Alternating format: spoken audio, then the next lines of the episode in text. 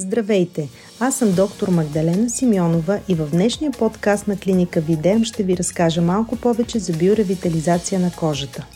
Ако чувствате кожата си дехидратирана, забелязвате отпускане, финни линии, загуба на блясък, то биоревитализацията може да ви предложи много. Тя се препоръчва както за зряла кожа, така и за превенция стареенето на клетките и от нея могат да се възползват жени и мъже на всяка възраст. Какво представлява биоревитализацията? Буквалният превод на думата биоревитализация е възстановяване на кожата по биологичен начин. Разбира се, веднага се сещаме за хиоронова киселина, тъй като едно от основните свойства на хиороновата киселина е да хидратира и играе важна роля във възстановяването на тъканите. Именно за биоревитализация на кожата чрез инжектирането на хиороновата киселина с високо молекулно тегло ще си поговорим днес – освен, че забавя процесите на стареене, възстановява еластичността, блясъка, влагата на кожата, биоревитализацията повлиява и кожни несъвършенства, като атрофични цикатрикси, постинфламаторни лезии, мелазма и други. Всичко това биоревитализацията постига чрез три основни действия. На първо място е реструктуриращото действие, т.е. засилва обмяната на клетките и стимулира производството на колаген и еластин, като по този начин противодейства на отпускането на кожата.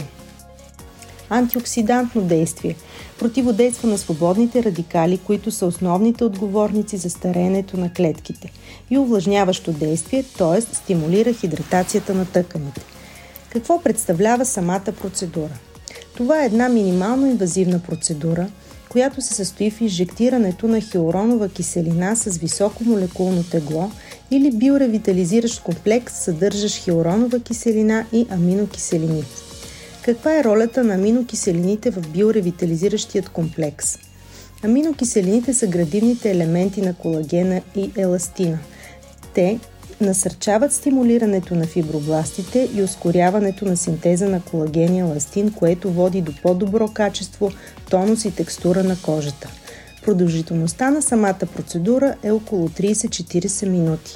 Веднага след нея може да се наблюдава леко зачервяване и отток в зоните на инжектиране, като тези ефекти отшумяват до няколко часа.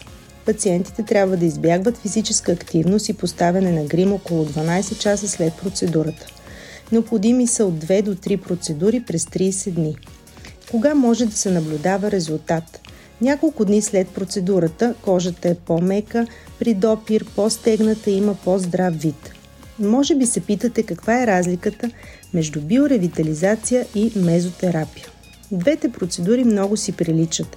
Това, което ги различава една от друга е продукта, който се инжектира, дълбочината на инжектиране, както и периодът от време, в който трябва да се повтори процедурата. При биоревитализацията дълбочината на инжектиране е по-голяма, тъй като продукта съдържа високо концентрирана хиалуронова киселина. Тя остава в кожата за по-дълго време в сравнение с коктейла, който се прилага при мезотерапия. На практика са необходими по-малко процедури с дълъг интервал от време между тях в сравнение с големия брой процедури през кратък интервал от време при мезотерапията. Със сигурност ефектът от самата биоревитализация се забелязва много по-рано и продължава по-дълго.